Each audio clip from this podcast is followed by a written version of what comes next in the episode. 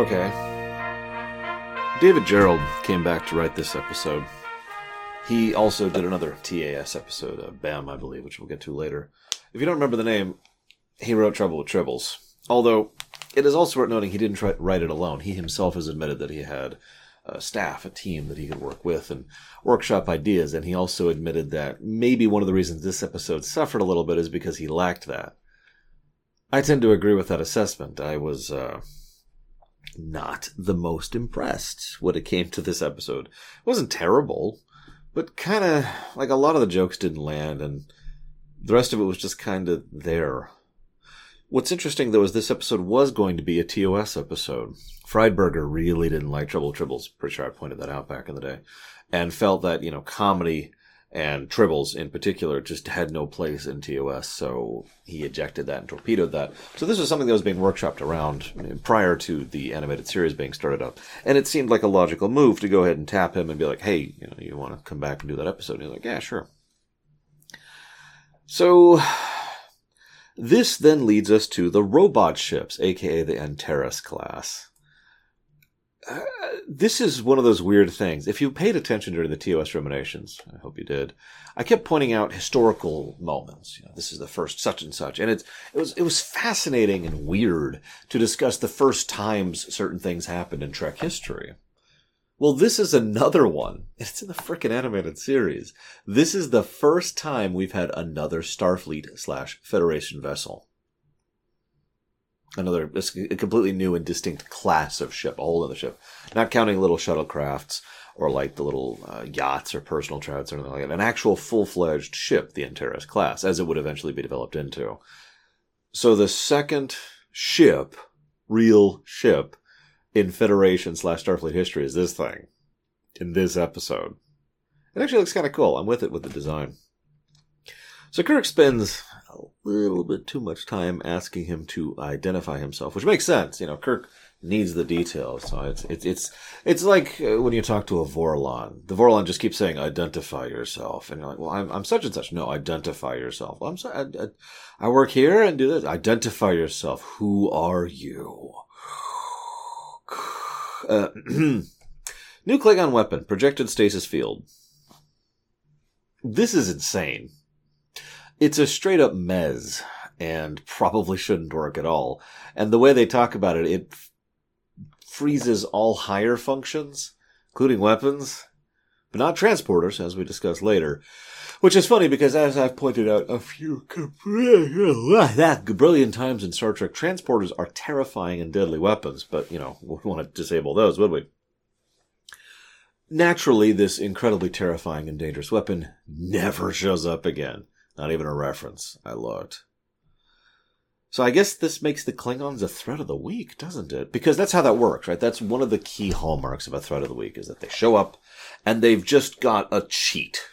It's just a cheat button. You know, they've got temporal torpedoes or they've got mega planetary cannons or they've got ships that can outpace you despite being, you know, planetary locked or whatever. It's always some stupid cheat, right? So here the Klingons have this cheat. It, it freezes you red light. Okay, green light. And even, uh, I'll give them some credit because they have add the fact that it, you know, it requires an enormous amount of power to maintain. Which would have been kind of cool if they took that idea and moved forward with it. You know, making this weapon, which is insanely costly, actually sounds a lot like the limitation they added to the cloaking devices later on, that you cannot fire while cloaked. I'm sorry, I mean before now, because that limitation was actually added back in Balance of Terror. But Star Trek will continue to use that as a major point into the, the modern era. And will, which, as a reminder, the modern era is the TNG DS9 stuff. And there'll be a whole plot point about that in Star Trek 6. So, yeah, no, this is cool. I'm with it. It's just they don't do anything with it. This then leads to an interesting bit. They finally successfully defeat the Klingons at the cost of the grain because we can't afford to lose the Enterprise. Those millions of people on Sherman's planet can go to hell, but we can't afford to lose the Enterprise. Sure. And Scotty has held Cyrano Jones in the transporter buffers for, and I counted, 4 minutes and 15 seconds. That's pretty impressive, especially given the fact that the transporters work fine when actively being disrupted, as shown later in this episode, so naturally there should be no reason for this problem whatsoever, except maybe the fact that they were hit in mid transport, but even that doesn't make sense because it still applies the same status effect. That being said, it's clear that Scotty would take this lesson to heart and later on be able to keep someone in transporter stasis for 75 years, so at least this ensured that particular element. So Jones shows up. Hi. Um, genetic engineering to make tribbles not reproduce. We could probably talk about that for a while.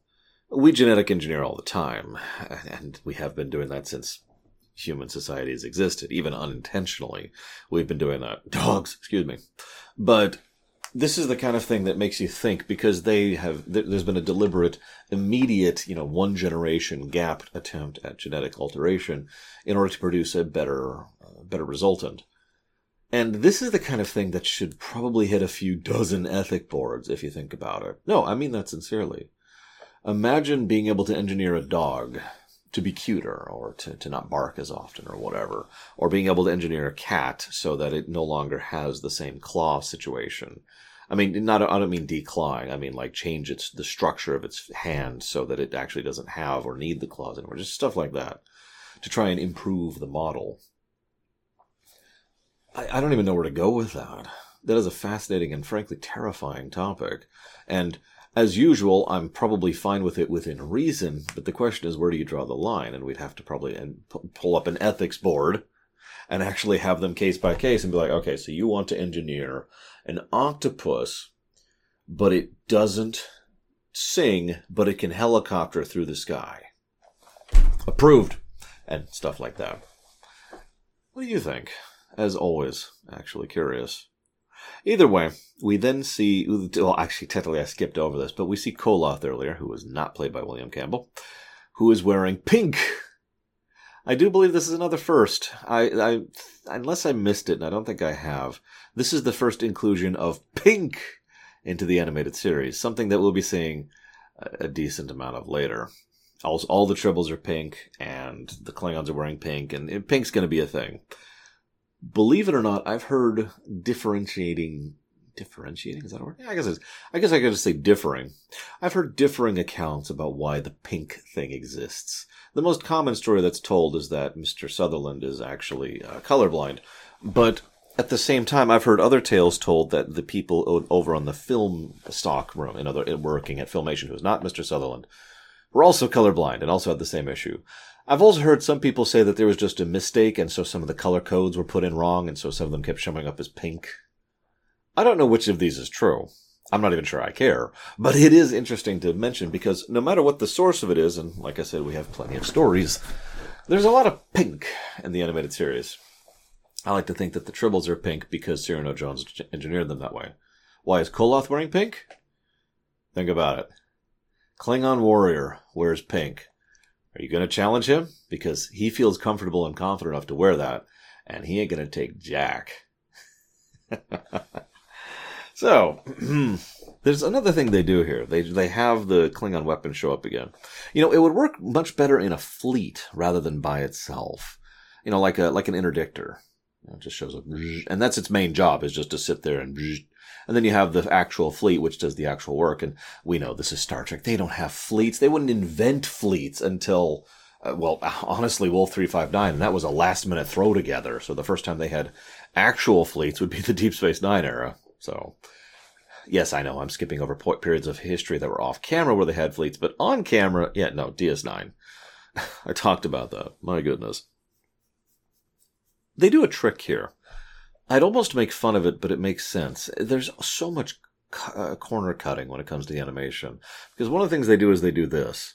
I'm going to try to make it so this doesn't actually block my ha- my voice, but at le- very least, if you're not watching, I'm covering my uh, my mouth with my hand because this way, while they can animate the ha- mouth moving, they don't have to bother syncing it up to the voice acting, which is a whole other separate aggravating process. Even now, never mind back in the frickin' 70s or 60s or whatever. So that's actually pretty clever. I will give them credit on that. It looks awkward as hell, but I mean, the whole episode does, so that's just whatever. At least it saves them some time and saves them some bu- uh, budget.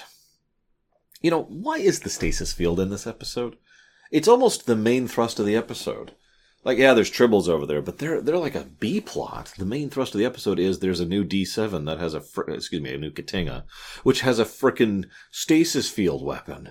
And the whole episode is about Kirk and Koloth going off against each other and trying to defeat this stasis weapon. And it's like, there's, there's some interesting stuff there, admittedly, but why? Why do that and why here? You realize that that's a K't'inga class D7 cruiser, a ship that could arguably take on a Constitution class by itself. I, I think that's threat enough. I don't know. Maybe it's just a cool idea. I, sh- I shouldn't complain, I suppose. So then the grain spills everywhere. Oh, I forgot to mention Stanley Adams plays Cyrano Jones in this episode. I kind of forgot he was in this episode.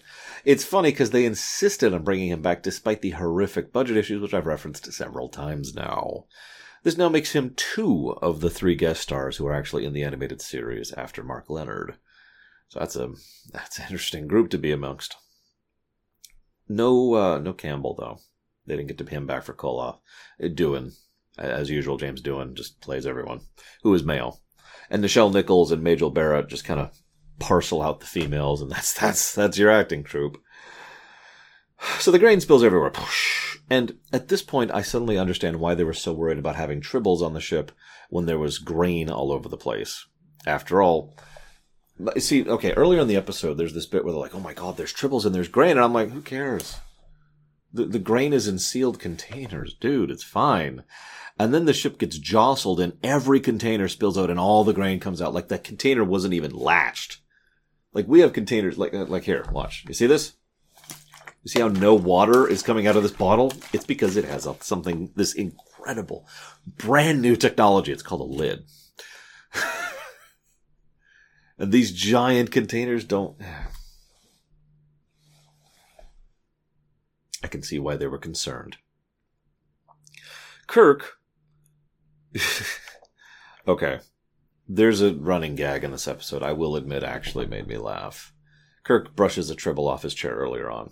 And then, you know, they have the stasis field thing and the grain spills everywhere and Kirk gets really upset at the fact that there's the, the, the, tribbles are growing. He's not sure how to deal with this, and he demands that Cyrano comes to the bridge, and then he shoves a larger tribble off his chair. Then he rants at Cyrano Jones for a while and demands that he fixes the situation. And then he throws him off his bridge, and then he tries to move an even bigger tribble off of his chair. And then it gets to this point where he's finally like, "I'm I'm just gonna stand." One of the things I talked about during TOS, and something that was kind of a revelation for me, was that William Shatner is a much better comedic actor than he is a, a, a serious drama actor. You know, Boston Legal, right? I stand by that statement, and this episode is further proof for me, because in this episode, for the first time in the animated series, uh, granted we're only five episodes in, he's actually doing his job as a voice actor. He's actually voice acting in a comedy but flick. Hmm. Anywho, so there's a second joke that admittedly got me. They beam the tribbles over because the transporters work fine now. It's, it's just whatever, whatever, moving past it, moving past it. So they beam the tribbles over. And the Klingons are like, oh, and there's this bit, and I'll admit it actually got a legitimate chuckle out of me. Because Koloth is stand- sitting there. There's nothing going on. You're completely defeated. And this just giant, like five foot tall tribble roams by him in the background. He's just like, ah, what, uh, and then you, you just feel the ugh as he's like, okay, fine, we just want the frickin' thing back. We want the tribble killer back. Please give us back our tribble killer. Please. We genetically engineered this thing to kill tribbles. That's why it's it's uh, stupid. it's called a glommer because only a Klingon would call something a glommer. Naturally, Glommer doesn't do its job, which I like to think that this leads immediately into the great tribble hunt that's referenced over on D Space Nine. Now, what's funny is I'm in the middle of writing a note on my notes here, and I say, you know, you can just shoot the tribbles, especially when they're that size. So then he does, and the tribble bursts into smaller tribbles, which makes absolutely no sense. They don't reproduce, but they they still eat a lot, which means they turn into lots of tribbles. Go ahead, parse the sentence because that that's that's what happens. McCoy, even the the pacing of it's weird. McCoy says they're colonies. Cut to Koloth shoots one. It turns into tons of tribbles, and it's just what? This doesn't make sense in basically any level. But that's okay, because then the episode's over. Not a great outing. I'm sorry. While there are a couple jokes, and it did get a legitimate laugh out of me twice, this is just kind of whatever. It's okay as long as we only have little troubles. From my perspective, this is the end of the tribbles too. This is the last tribble anything I'll be covering since they don't show up in Enterprise, and I've already done Deep Space Nine. So we must say goodbye to our furry friends and admit that whale sharks are superior in every way. I hope you've enjoyed this whale shark outing. I mean, this episode, Discrimination. I'll see you next time. See, that's how you do not funny.